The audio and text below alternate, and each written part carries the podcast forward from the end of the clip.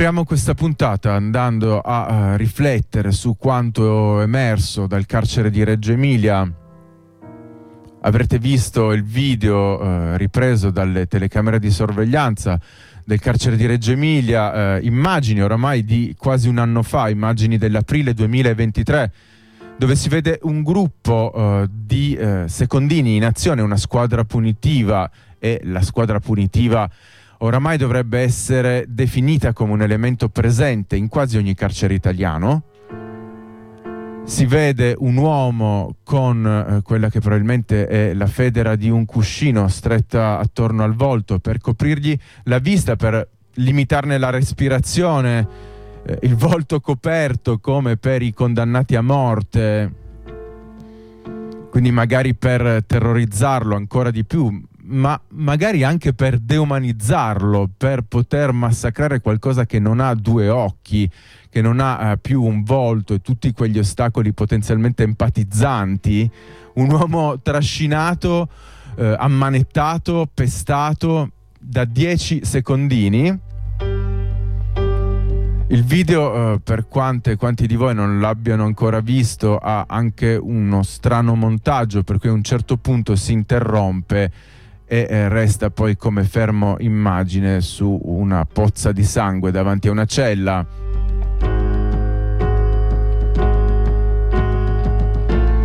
E già eh, l'esistenza stessa di questo video è interessante perché è un segnale eh, del senso di eh, impunità che eh, aleggia all'interno di quel carcere perché nonostante eh, il grosso poi delle sevizie subite da quest'uomo detenuto avvenga in una cella, avvenga all'interno di una zona eh, non coperta eh, dalle eh, telecamere di videosorveglianza, le fasi invece del trascinamento, le fasi dei pugni sul volto, eh, di questo volto appunto deumanizzato eh, dalla federa di un cuscino, eh, pugni sul volto di eh, un uomo immobilizzato a terra, ecco, quelle immagini si vedono molto bene, viene quindi da pensare che in qualche modo si sentissero assolutamente autorizzati a farlo.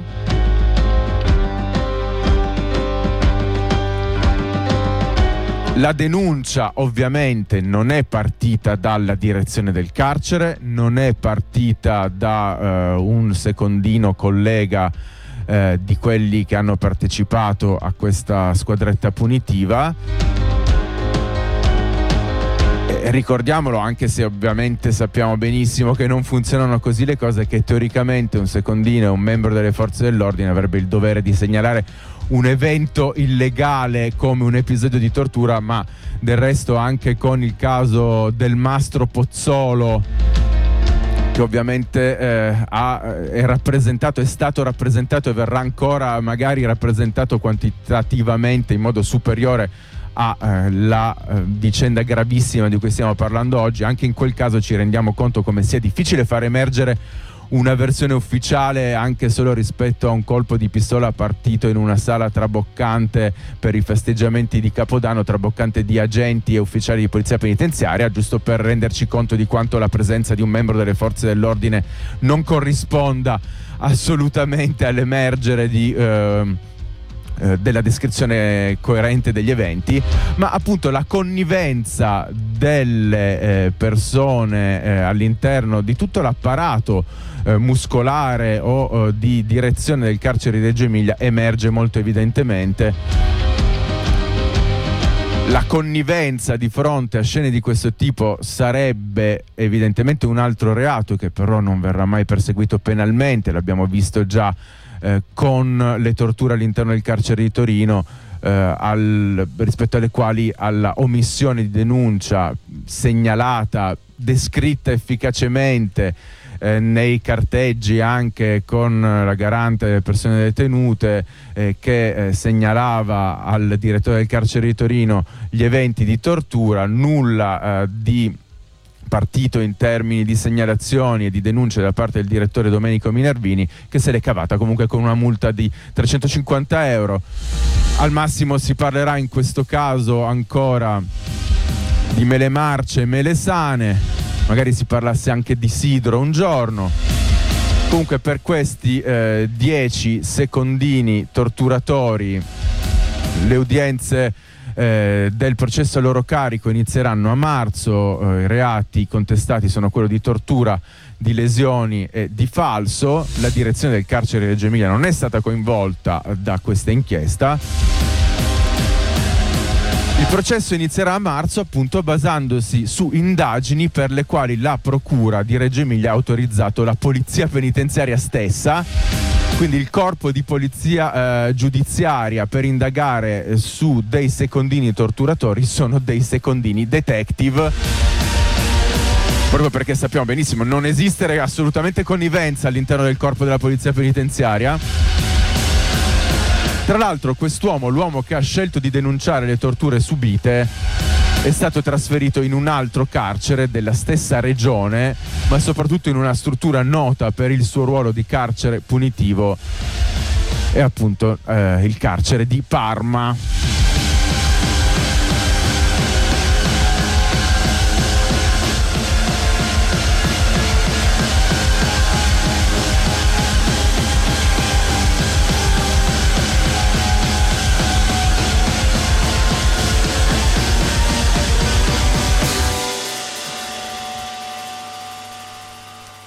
Ma ehm, in generale non so come la vediate voi e vi invito anche a condividere eventuali vostre riflessioni, domande e quant'altro.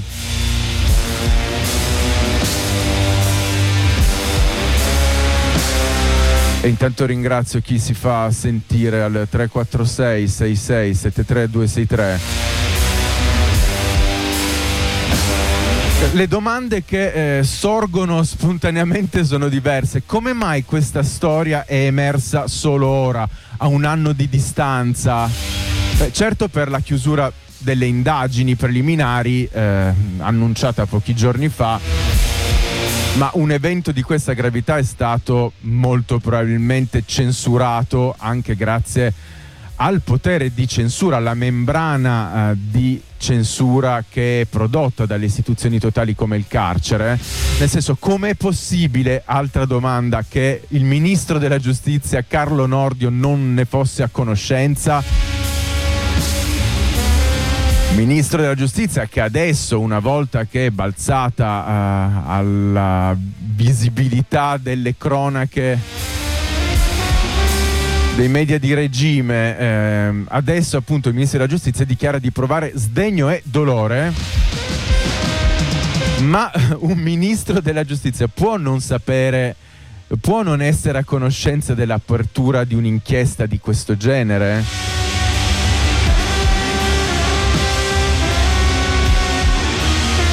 Il ministro invece degli interni Piantedosi sottolinea come in ogni caso sia tutto da verificare ma di fronte al video uh, direi che c'è veramente molto poco da uh, verificare.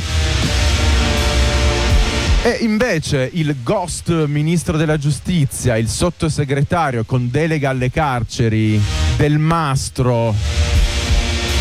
non si è neanche espresso sulla vicenda. Al contrario invece di eh, Matteo Salvini che ovviamente spinge sulla solidarietà ai secondini Nonostante questi eventi, si, eh, nonostante l'emergere di un episodio di tortura eh, ripreso dalle telecamere con tanto di pozza di sangue finale, un ministro del governo italiano si recherà comunque a portare solidarietà ai secondini torturatori di Santa Maria Capuavetere, che descrive come padri di famiglia sotto accusa e non credo sia un invito a tutelare le loro famiglie, come potrebbe essere anche interpretato, nel senso che con dei padri di famiglia del genere io magari mi preoccuperei anche della sicurezza delle famiglie. Visto che tra l'altro gli omicidi e suicidi in famiglia hanno una ricorrenza molto più elevata tra i membri delle forze dell'ordine che non tra i gelatai.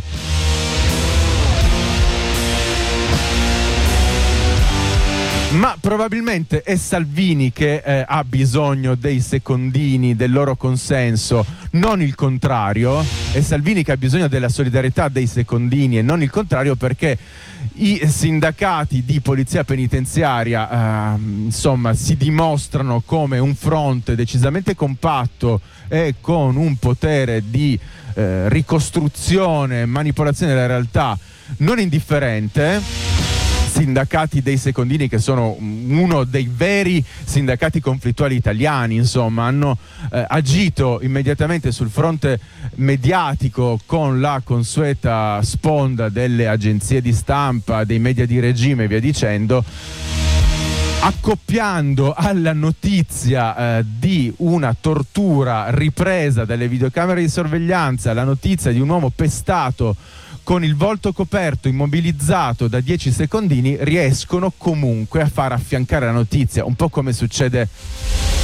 per tutte le notizie che riguardano il genocidio messo in atto da Israele bisogna sempre parlare delle violenze di Hamas. Allo stesso modo i sindacati di eh, polizia penitenziaria riescono ad accoppiare a un'evidenza di questo genere un comunicato assolutamente piangino e eh, apologetico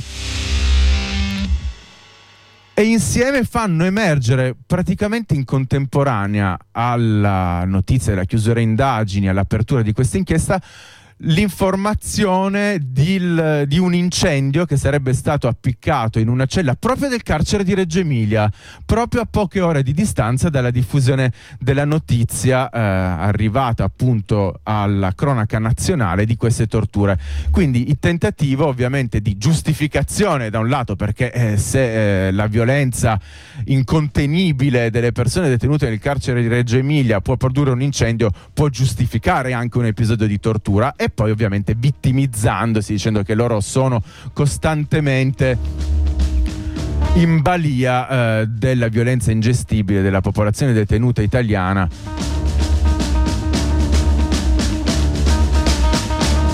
Ricordiamo che eh, sono molte più le persone detenute che muoiono ogni anno nelle carceri italiane. La principale causa di morte, eh, beh, diciamo, le principali cause di morte sono abbandono sanitario, induzione al suicidio.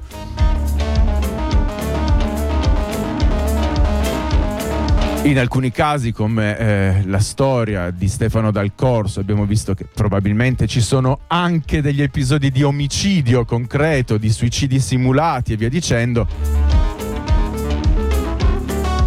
I secondini ogni tanto si ammazzano tra di loro, come nella caffetteria del carcere qua delle Vallette qualche anno fa. Non mi risulta ci siano secondini uccisi dai detenuti in Italia.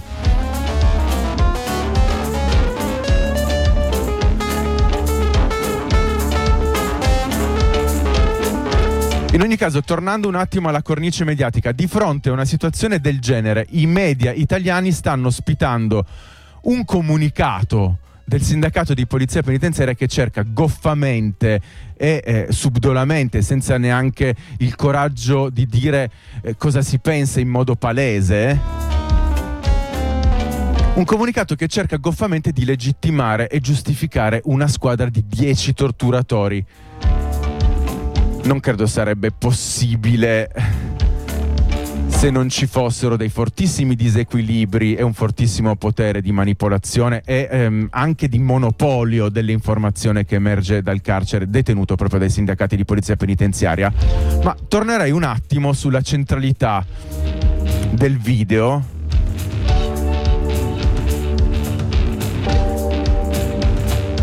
La centralità del video che sta assumendo anche quella che potremmo definire una traiettoria statunitense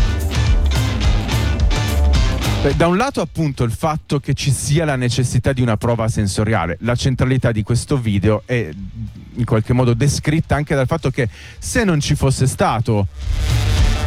probabilmente la parola, la testimonianza, la denuncia di questo detenuto torturato non avrebbe avuto alcun tipo di credito, quindi la necessità della prova sensoriale è un elemento della contemporaneità sul quale sarebbe opportuno riflettere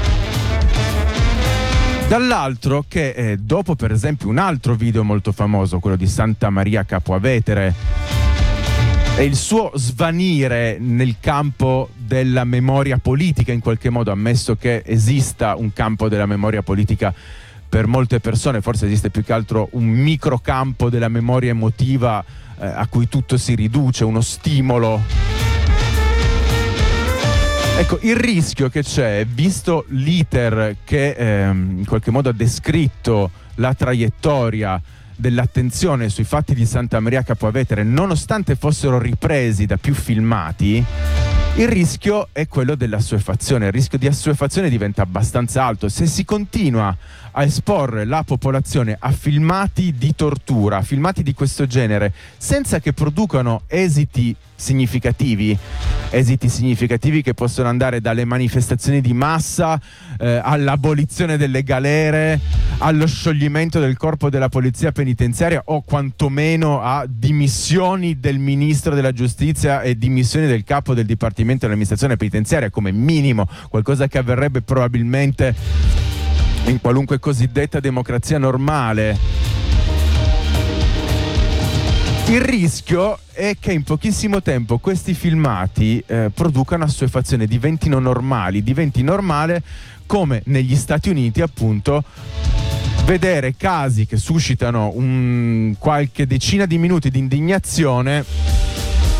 ma che arrivano a descrivere poi eh, in modo anche efficace dal punto di vista dei carcerieri la violenza del carcere come anche forma di deterrenza.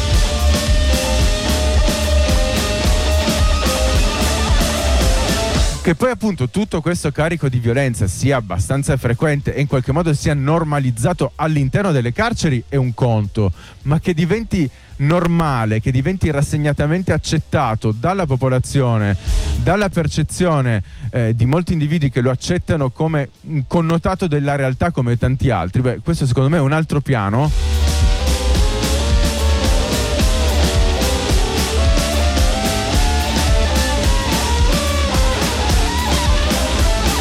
Chissà tra l'altro quanti altri casi del genere esistono appunto senza un video che li ritrae. Vedremo poi adesso inizierà il processo. Chissà se anche per questo caso verrà attivato quello che oramai potremmo definire il protocollo salva secondini, che sembra essere la uh, sedimentazione politica del governo Meloni all'interno delle procure italiane, quindi una dinamica che abbiamo descritto già in diverse occasioni, derubricare da tortura ad abuso di autorità, reato del codice Rocco, reato del codice fascista, abuso di autorità funzionale al reintegro in servizio perché eh, ha un massimo edittale basso che non consente il licenziamento O magari per un altro elemento ricorrente di nuovo nei protocolli salva secondini messi in atto dalle procure italiane, ovvero il fatto che non si riscontri la possibilità di valutare, di valutare il piacere sadico dei picchiatori, come se servisse l'elemento piacere per configurare una tortura. Sì, stava dando scariche elettriche al detenuto ma non provava particolare piacere, quindi non è tortura Insomma, questi alcuni spunti eh, di riflessione che ci tenevo a condividere con voi per cercare di riflettere su eh, questo evento.